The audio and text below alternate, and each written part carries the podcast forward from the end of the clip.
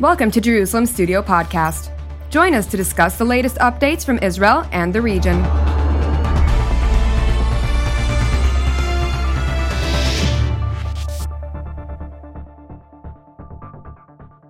Shalom and welcome to Jerusalem Studio. After some 50 days in power, the Israeli government, headed by Prime Minister Naftali Bennett, Foreign Minister Yair Lapid, and Defense Minister Benny Gantz, must contend with old yet intensifying challenges to both the country's north and east amid shifting sands throughout the region. To analyze Israel's current state of security amid regional developments, we're joined from elsewhere here in Jerusalem by Dr. Nir Boms, who is a research fellow at the Moshe Dayan Center at Tel Aviv University. Thank you for joining us. Here. Also joining us from Central Israel is Brigadier General in Reserve Yossi Kuperwasser, who is a project director on Middle East developments at the Jerusalem Center for Public Affairs. Thank you for joining us as well, sir. My pleasure. And elsewhere here in the building, actually, is our TV7 analyst, Mr. Amir Oren, as well as the host of TV7's Watchmen Talk. Amir, uh, thank you for being here as well. And uh, the building. However, unfortunately, because of the COVID situation, we uh, had to contend with new realities. But how about we open today's program and, and grant us a little bit of a overview of the current situation? Where is Israel standing, and where are we heading to? Yes, the uh, COVID nineteen um, isolation or uh, quarantine is not uh, Great Britain's splendid isolation of uh, a century ago. And uh, it is not Israel's position right now because Israel is not isolated. Um, to the contrary, uh, its strategic situation right now seems to be quite good. There is no um, imminent threat, of course.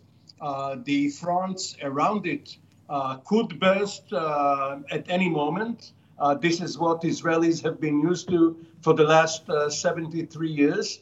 Yet the problems that Lebanon has uh, with its uh, economic and social uh, collapse, that uh, Hamas has in Gaza, the uh, situation in Jordan, which in security terms um, is very, very cordial towards Israel. Egypt is a very good security partner. And yes, uh, in the distance, uh, there lurks Iran with uh, several problems, which we will obviously go deeper into. But all in all, the uh, Bennett Lapid government, uh, which you referred to, with Gantz as defense minister, has enjoyed a rare privilege of being able to focus on domestic affairs, chief of which was the budget, which was passed in cabinet a few days ago. But yes, there could be uh, some problem on the horizon, and it seems as if Iran and what is happening in the Arabian Sea or around the Straits of Hormuz and the Red Sea could be the first flashpoint. Indeed. General Kuperwasser, I'd like to ask your perspective on Israel's current state of affairs. But uh, just to point, uh, as yesterday, Thursday, was the inauguration of uh, the new Iranian president, uh, Ebrahim Raisi, uh, we heard prior to that, during uh, multiple occasions, also during a uh, Knesset plenum session or a parliamentary session here in Jerusalem, as well as later by Israel's Prime Minister Naftali Bennett, that Israel will not allow the Iranians to sit in Tehran while the region is being destabilized. Uh, there are signals of threats going back and forth, of course. Where are we uh, heading to? What are the things that uh, we should really look at at this stage? Well, that uh, yes, Iran is the major uh, problem, that uh, major challenge, security challenge uh, that Israel has, and uh, under Raisi, uh, Iran is going to be even more dangerous and more ready to take all kinds of dangerous steps. And we saw that what happened in the last few days before he entered office with the attack on the Israeli-linked ship in the in the Gulf uh, that uh, we should be very concerned about what's going to happen. And uh, one of the implications of that is that a little bit different to what Amir said, yes, we did approve a, a budget, but we had to enlarge significantly the security, uh, the defense budget uh, to uh, make it possible for us to contend with the variety of uh, challenges we have on the security and defense uh, fields. Uh, I think that what we are going to see now is, yes, we are saying we are not going to let the Iranians, but what does it mean? We, they don't take our permission. We are just going to try and raise the price that they are going to pay for what they are doing, hoping that this will make them change their mind. The problem is that all the areas controlled by Iran, including Iran itself, is under a big mess right now. A lot of uh, chaos, a lot of instability. The Iranians are very uh, pressed uh, by the ongoing sanctions and by other reasons that uh, the corona and other uh, problems they have inside Iran itself and in all the territories that they claim to, to govern. And because of that, they are very edgy and they are very ready, uh, really ready to take risks more than the usual. And uh, that's why they moved in, in this battle that's happening in the sea from just hitting carefully ships in the way that will avoid escalation to taking a step that uh, could and actually did uh, bring about some escalation beyond what we were acquainted with in the past. And that's what's happening. And the, one of the reasons of that is that Israel has uh, successfully uh, took steps in uh, taken steps in order to prevent Iran from turning Syria into an area through which they can deliver weapons to Hezbollah, advanced weapons to Hezbollah, and uh, turn it into an, an, Iranian base near Israel. These are things that Israel did relatively successfully, and including the, this last attack about uh, two weeks ago, that uh, hit uh, severely some something that was probably very sensitive and important for the Iranians, and brought about all these reactions, including not only from uh, in the sea, but also the attempt to launch rockets from Lebanon, and the commitment of the uh, the open commitment of the Russians to take harsher measures uh, by themselves, you know, to uh, foil the Israeli attacks in Syria. All these things happened as a reaction to this Israeli attack. So we are now in a, in a situation of uh, escalation. Fortunately, I think we the, the, big mistake the Iranians did enabled Israel to form a coalition together with the Americans and the Brits uh, to confront the Iranian uh, this new Iranian direction. And I hope this is going to deter the Iranians, while Israel keeps uh, in its uh, its uh, freedom to take steps to deter Iran by its own capabilities not only relying on the moves by the international community. Indeed. Of course, referring to the aerial strike that was conducted by uh, unknown, or at least not. Uh, uh nobody took responsibility for those uh, strikes uh, on the da- airport uh, in Syria, uh, which Syria, or at least the Damascus regime, was very quick to attribute to the Israeli Air Force. But I- would like to ask you, Dr. Boms, General Kuperwasser also mentioned uh, the destabilizing factor. And while Israel has been successful in thwarting the smuggling of arms from Iran to uh, Syria, which is, of course, uh, uh quite a significant achievement, or at least transferring those weapons into Lebanon to bolster uh, the precision uh, guided munitions and the capacity to pinpoint target uh, in Israel by the Iranian proxy there. Uh, it seems like the the situation in Lebanon is escalating slowly, slowly, with sporadic uh, clashes being reported between uh, the the Bedouin tribes in certain areas south of Beirut, as well as Hezbollah. Uh, how do you see the destabilizing factor uh, that Iran is playing in Lebanon, and to what degree is Israel concerned about those developments? Well, in Lebanon uh, specifically, the combination of the COVID crisis, uh, political crisis, government that has not been uh, existed, in fact, for the last uh, few years, uh, going through uh, temporary and attempts to create governments that do not really work.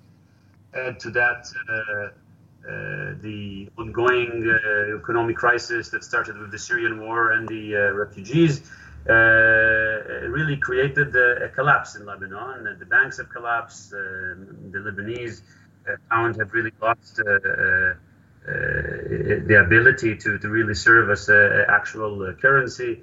we spoke about the collapse of the Lebanese bank system. Um, and uh, all of that uh, brings Lebanon back to, in one degree, to an abyss, and also brings uh, all the sectarian politics back out.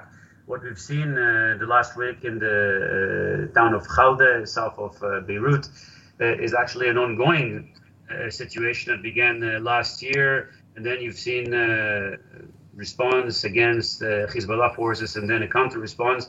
And then, in a rare uh, show uh, uh of uh, sovereignty, the Lebanese military stepping in in a very significant way. Uh, we've, had weapons and, and, and tanks to try to bring about peace. This is voted by some who, as, as one of the last attempts to try to bring some degree of stability or sovereignty, because Lebanon, unfortunately, has lost its own sovereignty, uh, and, and in south and where Hezbollah is, uh, they're able to create a force that is actually stronger than the Lebanese military. And, and all of that now comes into a head.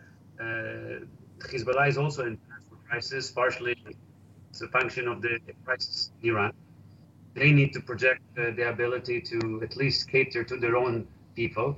Uh, and there's more growing concerns, including from some of the Shia community, the friendly community to Hezbollah, saying, look, uh, Lebanon is collapsing.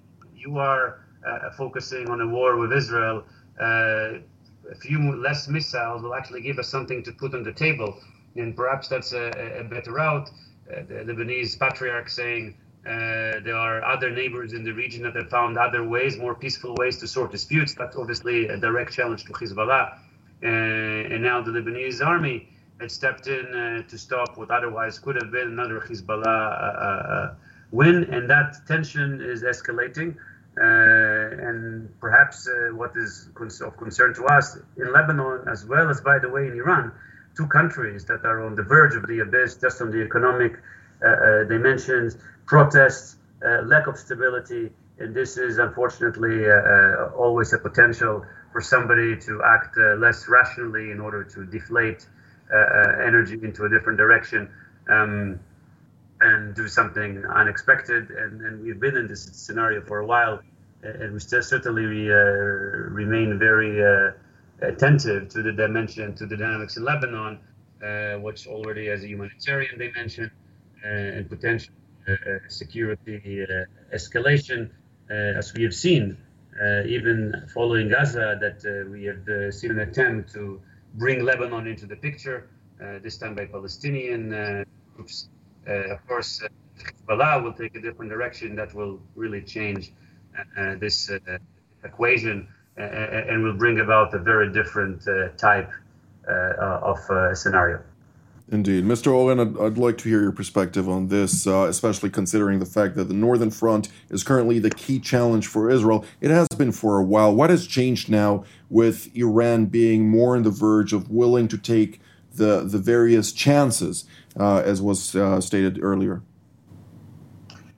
Well, the uh, uh, start of the uh, Raisi era uh, is apparently a bit different than what we saw uh, eight years ago and earlier when uh, former presidents uh, Khatami and Ahmadinejad and then Rouhani uh, took office, because uh, the president is uh, perhaps the number two man in the regime, at least nominally. Of course, when General Qasem Soleimani was there, he outranked Rouhani. But if you go back to the late 1980s, President Ali Khamenei was the uh, heir apparent and indeed the eventual successor to Ayatollah Khomeini. And it seems as if right now uh, the same script is being played out in Tehran because Raisi was probably chosen as the president in order to groom him to be the uh, potential successor to 82 uh, year old uh, Khamenei. So it is not only uh, a change of presidents, we are going to see Raisi being tested by Khamenei for toughness. He was, of course, very tough towards so-called enemies of the revolution inside uh, Iran. We have to see whether his uh, foreign policy and national security policy will also be hawkish. Uh, and uh, in the meantime, what uh, we learn is that various power brokers in the Iranian military and security galaxy are competing with each other uh, in order to uh, operate.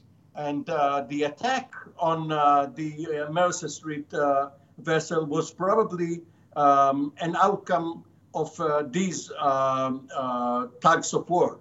Another point, a short one, is that there are many visitors from the U.S. Armed Forces coming to Israel, either directly from the CENTCOM area of operations or, for instance, the uh, uh, admiral in charge of the Fifth Fleet uh, came to Israel from Egypt, where he was a, a guest um, uh, in the uh, launch of a new Egyptian naval base uh, closer to the Libyan border.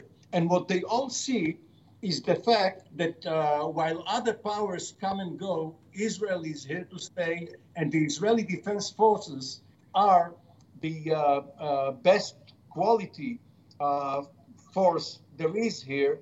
And you know, in the early 50s, when Israel competed with the Arab countries in marketing itself uh, as a bastion of uh, freedom to the West, there was this uh, propaganda line that Israel is an unsinkable aircraft carrier. When lo and behold, it is true now.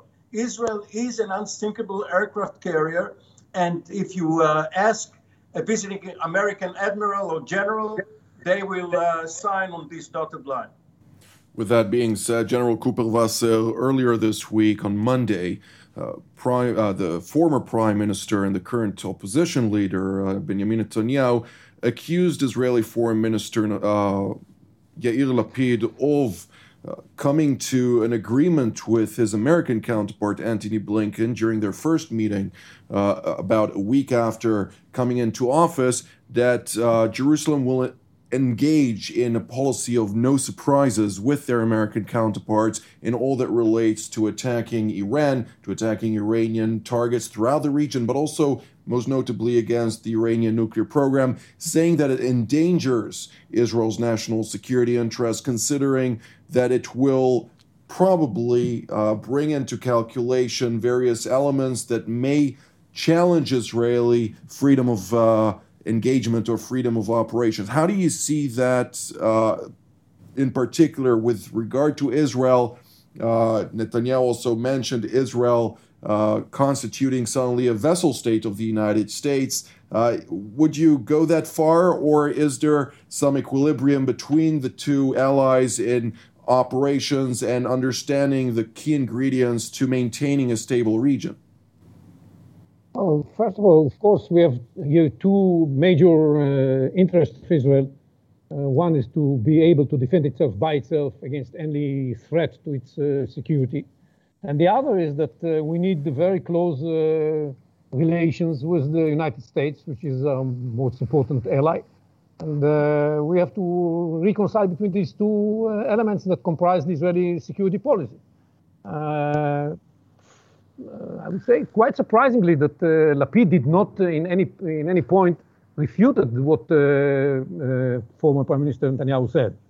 So there probably is such a commitment. And this, uh, if you take such a commitment, actually you decide for one part of these uh, two uh, pillars at the expense of the other. And I think this is a big mistake because our concern right now, for example, is that the Iranians are going to push forward with their nuclear project. And the United States is committed to not allowing Iran to have a nuclear weapon, but it is not committed to deny Iran the capability to produce nuclear weapons. So there's there, there definitely can be some disagreement between us and the Americans about what is the time in which something has to be done about it.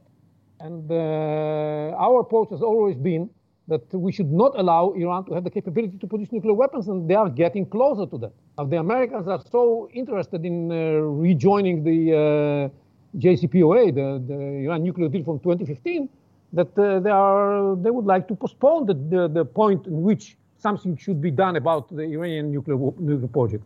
In the past, in 2012, for example, when Netanyahu spoke in the uh, uh, UN uh, General Assembly, he made it clear that there are red lines for Israel that are not necessarily the red lines for the Americans. He said, if you, if you Iranians are going to, this was the big, uh, uh, uh, you know, the, the, the, the picture he uh, showed of the red line, right? Uh, that if the, the, Iranians are going to cross uh, a point where they accumulate more than 250 kilograms of uranium enriched to 200 to 20 percent, then Israel is going to have to take action. Now, uh, they are getting there, and if you are going to say that you are not going to take action unless you coordinate it with the with the Americans and get their approval, this is not going to happen.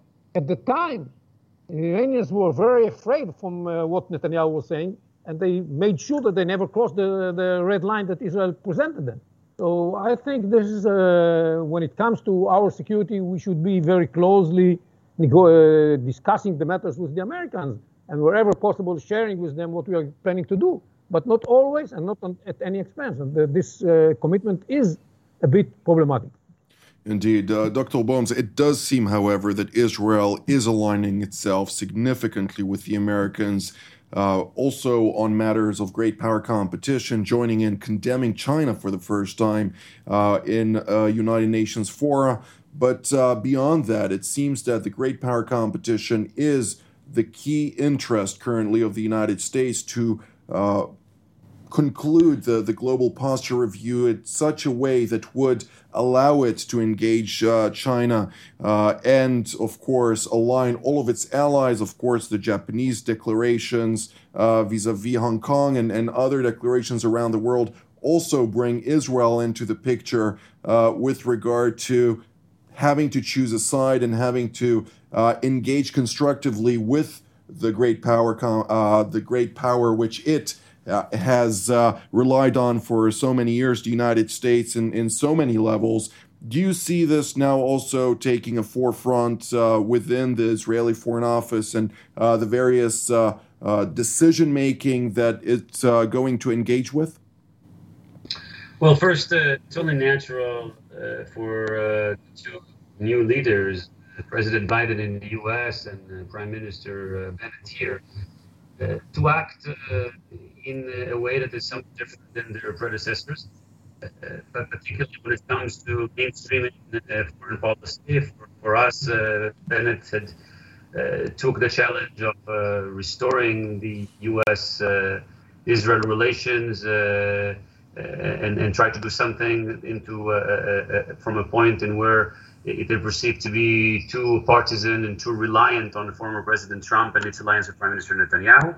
Uh, and it's also uh, an attempt to gain American support in an administration that perhaps is not as attentive uh, to some of the issues, security concerns and otherwise, in compared to the previous administration. So it's important for the prime ministers to uh, uh, bring the Americans uh, to a constructive dialogue that will uh, be very relevant, particularly when it comes to Iran. And of course, when it comes to the other great powers, uh, the same. We uh, need to have an organized policy, and at some point, one needs to pick sides. Israel was able to maneuver uh, when it comes to the United States, when it comes to Russia, when it comes to China. Uh, at some point, there may be additional pressure to uh, pick sides further and not to engage or not to let China in further, there been, uh, China has been involved in the Middle East and has been involved in Israel. Um, and now there's additional push from the American side, and, and perhaps in return to additional Israeli push when it comes to the more critical issues, JCPOA and Iran.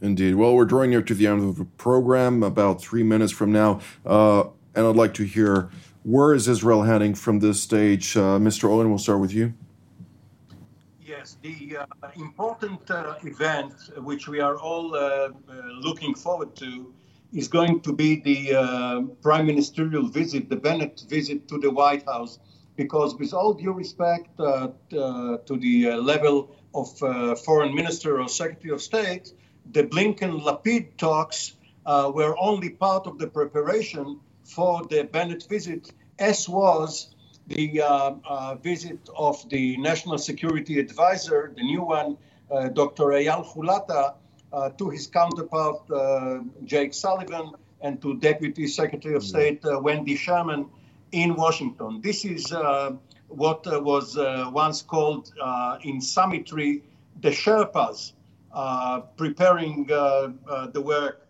for their masters, even though now we know that Hillary and uh, Tenzing were co-equals. We are not looking down, of course, on the uh, staffers uh, doing the real work, um, and eventually the leaders are only signing on the communiques. So when Bennett and uh, Biden come out of the White House, perhaps on the South we will know uh, whether new policy guidelines are handed down. General Kuperwasser, less than one minute, unfortunately. What should we focus on with regard to Israel's security? Should focus on right now on making the best of the opportunities provided to us by the mess that the Iranians are, build, are creating, and uh, at the same time making sure that we don't miss the uh, threats and dangers that are uh, emanating from the same mess. So this is what we what we have to focus on right now. Dr. Boms. Same Iran on the one hand and Hezbollah and making sure that uh, the lack stability in the region uh, is not going to turn into uh, a, a non-careful move uh, against us. We need to make sure that we are vigilant and we are uh, stopping any attempt uh, to deflate these crises in Lebanon or in Iran against Israel. Indeed. Well, this is all the time that we have for today. So I'd like to thank General Yossi Kuperwasser, Dr. Nir Boms, and of course, uh, Mr. Amir Oren for being part of today's panel. And uh, we're looking forward to a productive year, production uh, year for TV7, uh, where you'll join us plenty of times, I'm sure. And I'd like to uh, thank our viewers as well. And we will see you next time.